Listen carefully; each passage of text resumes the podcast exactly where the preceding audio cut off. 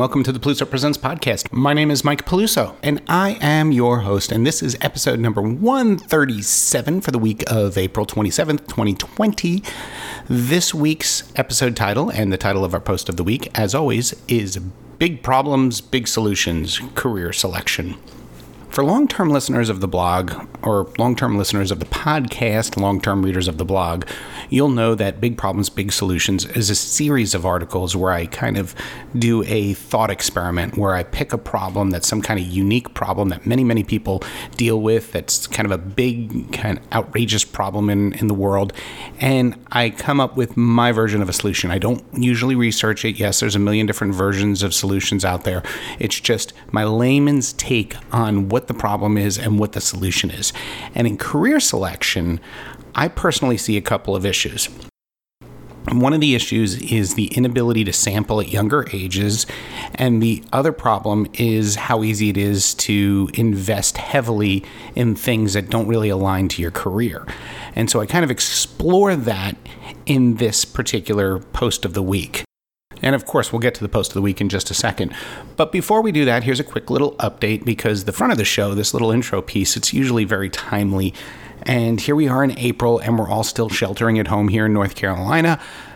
I share this because most of my stuff, most of the posts of the week, most of the topics of the show, I try and keep evergreen, meaning it's something that somebody can go back and listen to a long time ago. I'm sorry, a long time ago, a long time in the future, and they'll still be able to get some value out of whatever the commentary is. But it's also kind of nice to know, hey, what was going on in the world when this person was thinking to write this stuff and, and, and what have you? Because you never know, my great great grandchildren may be listening to this in whatever, 100 years. So, right now, where we're at, the whole world is frozen kind of with this COVID 19 uh, pandemic scare. It's really more scare than it is actual impact. It's not like you walk down the street and everybody's dropping dead. You do walk down the street and everybody's wearing face masks.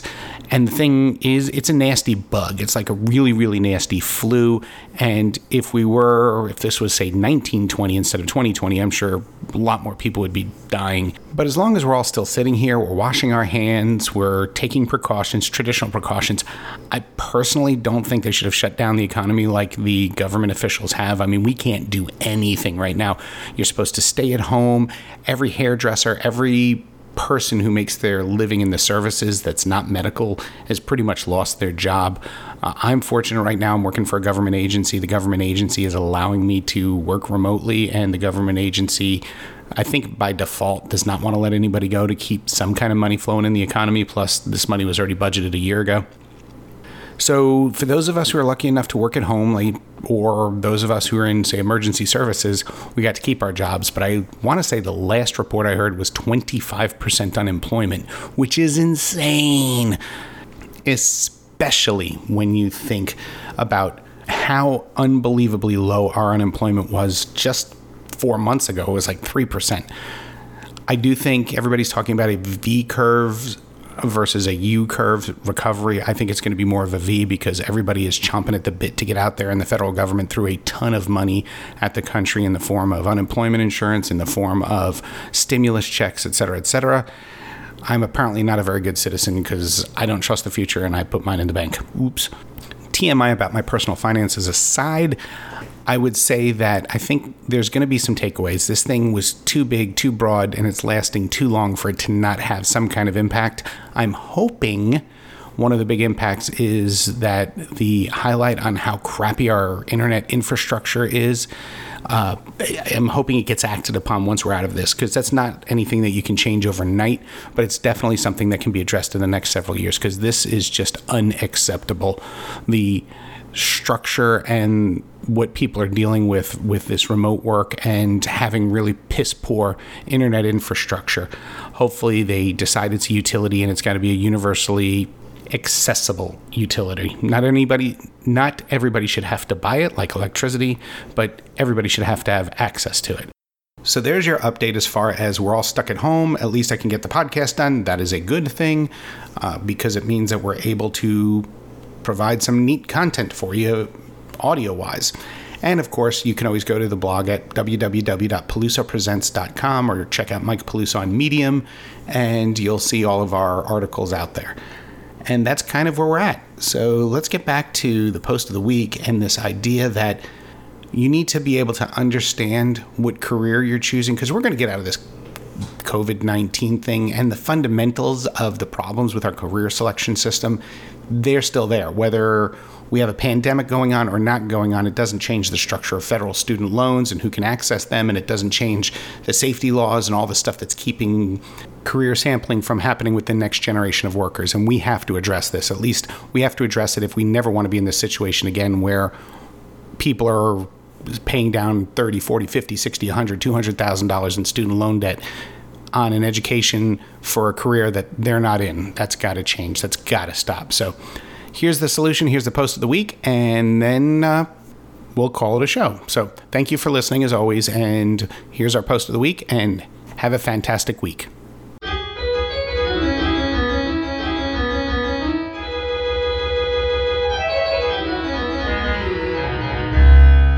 Post of the week. Big problems, big solutions. Career selection.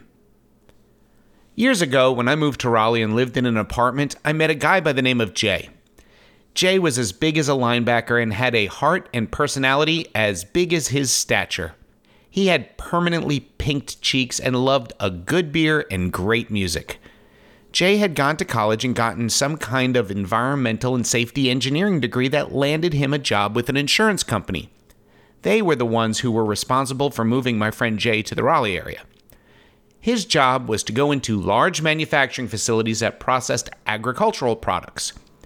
He only went in to point out potential problems and then after there was an accident.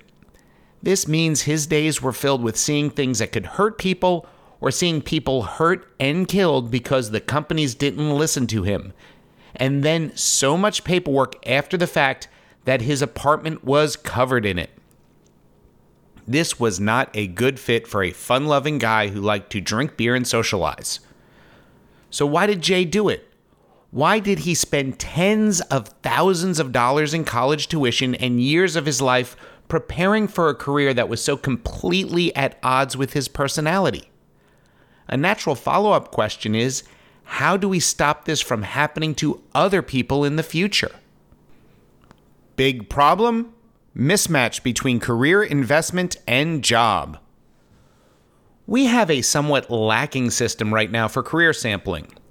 How the system is currently structured starts career exposure via field trips and tours in primary and middle school. As we advance in our basic education, there are career related projects and some light job shadowing, which happens primarily in high school. After high school, there is the potential for apprenticeships, college, the military, and or internships. That's where the problem starts. A substantial commitment towards a career is expected by the youth at this point in their lives. You'll notice that an extended period of time working in various environments was not part of the mix of career sampling. This system simply doesn't work well. Without going into all of the research and statistics, there is a huge mismatch between the training most people receive in these post high school years and the career they eventually fall into. About one third of the current workforce has formal higher education training in their chosen career field. That means two thirds either received no training or has high cost training in an unrelated field. I've already discussed the mismatch between biology and the needs of our technically advanced workplaces. If our young people follow their biological programming, they can fall off the rails of career prep. They become the modern proletariat. That's all right for some, let's face it. Even though the numbers needed for unskilled labor are shrinking, I don't ever foresee a time when we won't at least need some honey sweetie baby types. That being said, the big problem isn't the insanity of biology, at least not for the purposes of this narrative. The big problem is all of the resources that have been wasted on training people who are doing something completely different than their educational investment. It's the English major who is now a mortgage underwriter, or the aerospace engineering degree holder who is earning a living programming video games. It could be the social services graduate who is now an admin at a home builder. Like all of the big problems, big solutions articles, we start with the question of how did we get here? The answer with the career awareness problem is fairly simple, if a bit long. We got here because of a perfect storm of technology advancement and government. It all happened in the last third of the 1900s. In the earlier part of the modern industrial age, a child could graduate from high school and have enough skills to go work at a manufacturing facility and have a pretty good life. It was usually hard and dirty work, but it paid well. The jobs that were less physically demanding and paid really well went to the children of families who had enough money to send their kids to school to learn higher level management and analytical skills, i.e., white collar work. The first government contribution to all of this had to do with continually expanding free trade agreements. More free trade generally equals more wealth for all levels of the country's population. So, agreements like NAFTA and its predecessors were sold as being great for the country. The theory is that the different countries will do what they are best at, and so there is universal growth inclusive of more jobs and more money paid for doing those jobs. Most honest economists would tell you there would be a bit of an economic and workforce upheaval as capital and manufacturing flowed to where they met their natural state of greatest equilibrium, i.e., you'd lose some of the less desirable jobs in America, but the savings and profits would create more jobs than the trade destroyed, or so was the theory. A few other things were going on in the world that we didn't account for, at least not in the national consciousness. One of them was that the rest of the world's economies were heating up after being decimated during World War II. This created greater international competition for the jobs that did remain in America. The second thing was the encroachment of the information age, which suppressed job creation as the productivity enhancing automation expanded. These days, we use the term jobless recovery to describe the current employment malaise but this has been going on for decades to lesser and greater extents. So, John Q. Factory worker, and really all of society in the mid 20th century sees two things happening. They see that the physically difficult but good paying jobs, which only required a high school education, are going away. They also see that a college education means more money and a better quality of life.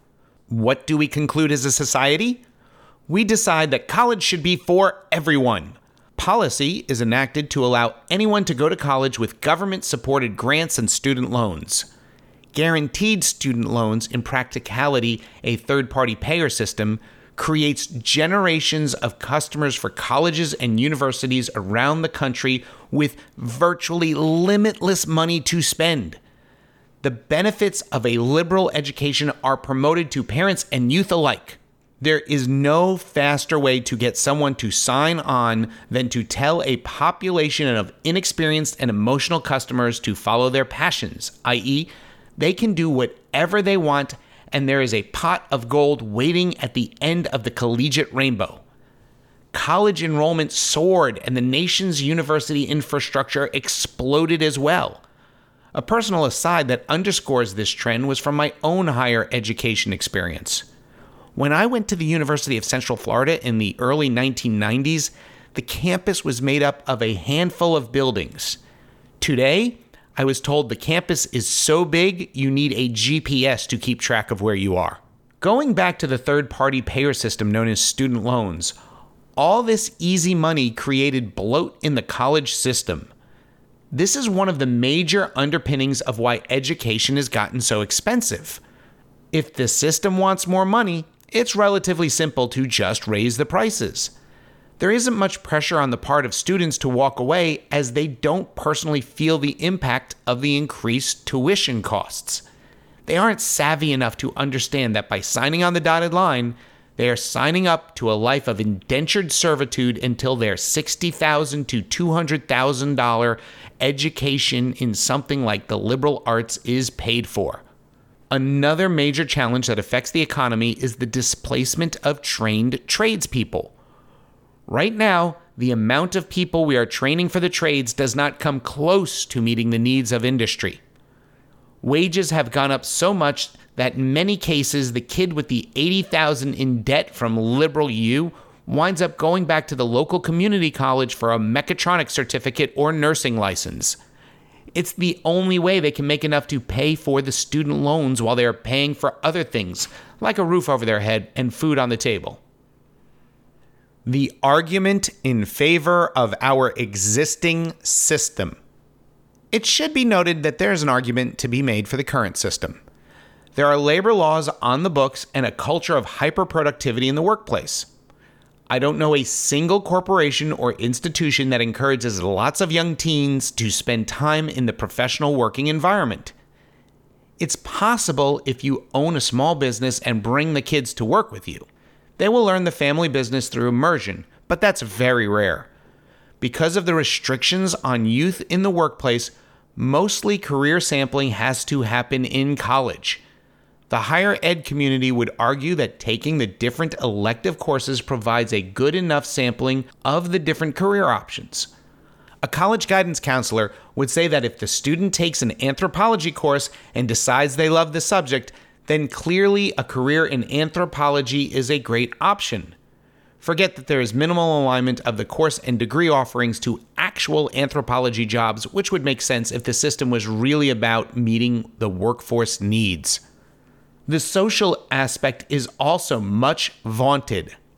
I have one friend who has strongly argued that college, or more specifically, the collegiate experience, is worth the money. She argues that it's one big party, and it's precisely this point where the value lies. What she calls the party, specifically her interactions with other people at the four year long social exchange known as college, helped her develop her own unique personality. She contrasts who she became with the college influences to who she would be if she just stayed at home and didn't go to school. She's partially right, to be sure. The melting pot of a four year university campus creates amazing opportunities for personal growth. Sadly, no matter how socially developed one becomes, it doesn't help pay back those tens of thousands in student loans for training that isn't being used. All of this brings us to our big problem. There is no good way to make career decisions before a massive investment in college. The investment is a crapshoot where two thirds of the players lose. How do we fix this issue? How do we get much closer to matching the advanced education to our ideal profession? Big solution lifestyle immersion. The big solution here is simple but challenging to enact. We need something that looks like total immersion. I have had this idea for a while. I used to think that we needed to have all high school kids work part time. My thoughts were that they should be in school from early morning until midday and then work the rest of the day with pay. I'm still working off that assumption, but I believe the true big solution needs to be taken a step further. I believe that the real solution is an extended sampling program inclusive of lifestyle immersion. I like to think of it as micro apprenticeships. There needs to be enough time in the different working environments to really understand the job and the lifestyle that goes with the job. It's got to be more than just job shadowing for a couple of days for the lifestyle to sink in. In one example, when I managed a career center, it took six months to really wrap my head around the process of it all. There also has to be a planned rotation to it with months spent in the different environments. The way I see it, if we have a young person who doesn't know what they want, but they know that they want to save the world, we can start by having them work on an organic farm. The immersion will have them live in a carefully chosen average household they will need to work their tail off at 4 a.m., drive the tractor, work with the local area grocers, etc. After six months of this, they will really understand if a truly green lifestyle is for them. We also have to have them do other things like work as an accountant. Again, we want them to live in the average house for that type of job. They need to be at a desk doing the books. Obviously, without the training, we'd have to have everything double checked for accuracy. They would do other accounting things like go to chamber networking events and put in extended hours at tax time. Other options could include working in social services, working in medical, working in manufacturing, hospitality, and every other major sector. If possible, there should be a geographic element.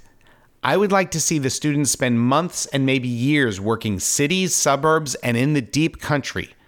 They should live in everything from campers in trailer parks to multi million dollar McMansions. The experience should include working with their hands, working with their brain, and working in dramatically different environments like working in government versus working in the private sector. It would be ideal if we could figure out a way for them to work for themselves or at least work for a startup entrepreneur. Every kid should know what it's like to work a trade show and in a construction environment. Altogether, this program would help foster personal and professional maturation as well as deliver a structured set of immersive experiences before extensive education expenditures. Considering the students are working, they can earn education credits a bit like how PTO is earned. Over time, they will earn enough to cash flow their advanced education with limited or no student loan debt. The current student loan crisis is real. Every person I have ever discussed the situation with agrees that an education without a loan attached is an ideal situation. How would all this look? How would it play out? Let's use a fictitious student named Johnny. When Johnny enters high school, he starts going to school in the morning for a few hours and then spends the majority of the rest of his day working. It's light duty work at first, maybe retail or food service. The jobs are carefully managed so that Johnny spends half a year working in one area and then moves to a different sector of the economy. The jobs would require the students to be paid at a level commensurate with the average worker. A chunk of the money the student is earning is banked, possibly in some sort of shared account like a pension. The rest goes into Johnny's paycheck, allowing him to have a personal experience that different jobs and different industries pay at different levels. Little Johnny would move into jobs requiring more maturity as he himself matures. This part would admittedly be a bit tricky because kids mature at different ages. Johnny may even go to different jobs slash schools in different parts of the country so that he can experience life in different environments. He can go with a cohort of student workers to mitigate the emotional effects of leaving home. I can see a situation where the 11th graders have a first semester working in government agencies and second semester working in manufacturing. If we aligned specific grades to specific industries, then that consistency will help the industry adapt to their young workforce. Work is now school. This can continue past high school graduation. Instead of college, Johnny gets to go to even more advanced work cohorts. At some point, Johnny has sampled enough industries and earned enough in his college savings account that he can start attending classes or advanced training in the trades with zero student loan debt. At this point, he's realized he's got more of an intellectual mindset, so he starts specializing his sampling on different thought based jobs like programming or research. Maybe he really likes working with his hands, so he can start to specialize in all the construction arts. If he likes to build things, enjoys the lifestyle of a contractor, then maybe now he has a work slash school balance that changes construction trades every six months. First semester, it's as a plumber. Next, electrical. Following year, it's framing. All the while, he continues to earn and save into the education fund while potentially attending some classes if the work commitments allow for it.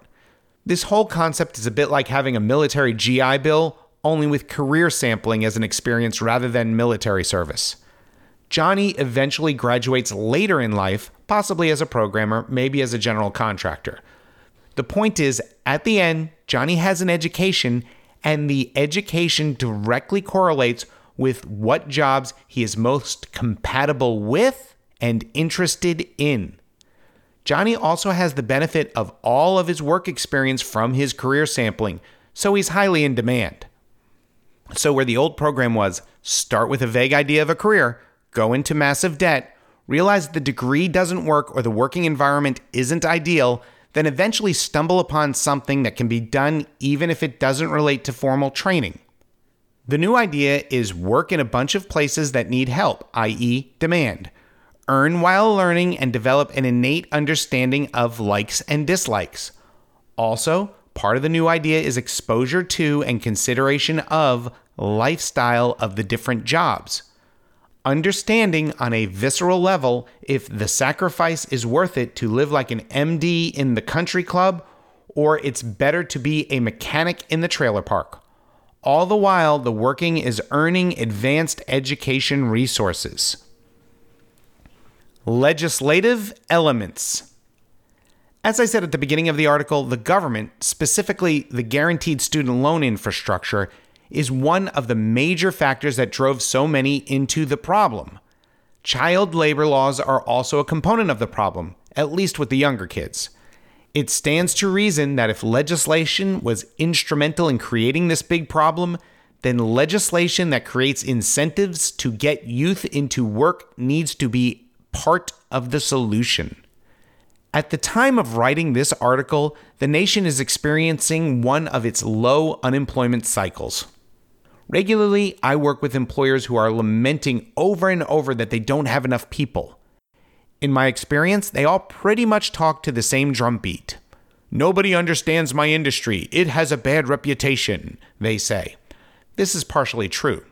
I'll also hear, if I could just get more parents and students to understand what we do, they would be happy to work with us. That's also partially true. I say partially true because there are deciding factors beyond familiarization. Another major issue is youth labor laws. We used to have children work, but then that was deemed cruel as employers, at least the unscrupulous ones, took advantage of the child labor. The practice was mostly outlawed even in situations where it was enriching to the life of the child.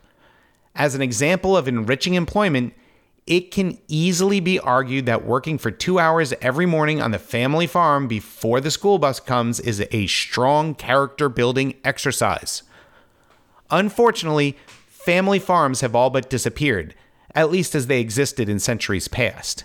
Today, most jobs are in situations like office environments, service business, or advanced manufacturing and construction.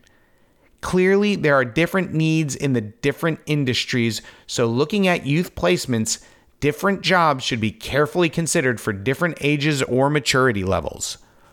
No matter the actual placement, the priority should be for time in the labor market, at least a part of each day, even if it's only a young teen or tween who is acting as a gopher. Speaking of maturity, one argument in favor of keeping children out of working environments is that maturity is needed for safety. Right now, there is such a focus on safety that the idea that there would be even infinitesimal risk for accidents for youth on the job is abhorrent to managers and HR folks. I know because I recently tried to make a case at a meeting that accidents happen in school, they happen at sporting practice, and they happen when kids are in cars with their buddies. I argued that the working environment is safer than all these activities and many other things kids do daily. The HR person I was discussing it with refused to even consider the idea. The only way I can see around this deeply embedded culture of risk avoidance are government mandates to take part in the system of exposing youth to work inclusive of insurance and tax breaks for eliminating the risk any business would potentially have in the case of an accident with a child. Outcomes. So, what does this potential big solution get us? The biggest get is that there will be significantly less student loan debt and wasted time in school. This may not be as much of a desirable outcome for the educational institutions of the world as it is for students who just want to get on with life. I suspect the university and college systems will shrink and change course. I believe that our whole educational infrastructure will have to adapt quickly to provide more slots for real jobs, the jobs that actually exist they won't be able to have as many liberal arts programs as the students won't easily be attracted to those areas as they have already learned what jobs and skills they need for the lifestyles they want. I can easily see a student who likes music history saying, That's nice as an elective, but not a major.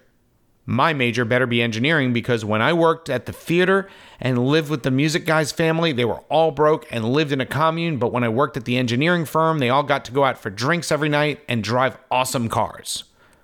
Ultimately, after the realignment, the education systems will better match what is needed by professionals and companies, which is the whole point of education in the first place. Another major change will be higher productivity as we get more people to work earlier. From the employers and economic developer standpoint, this is a huge win. What is the net productivity added to the economy by college and university students who are not working or just have a part time job? What would it be if all of them were working as a main gig and education was happening in tandem with their economic productivity?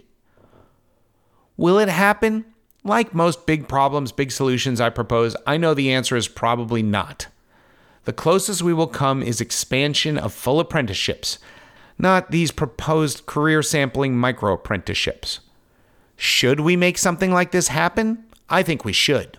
A deep understanding of careers and a little maturation before the commitment is made to an expensive and extensive education program is not a bad thing.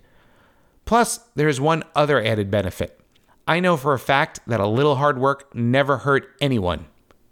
Don't believe me? Just go ask a farmer.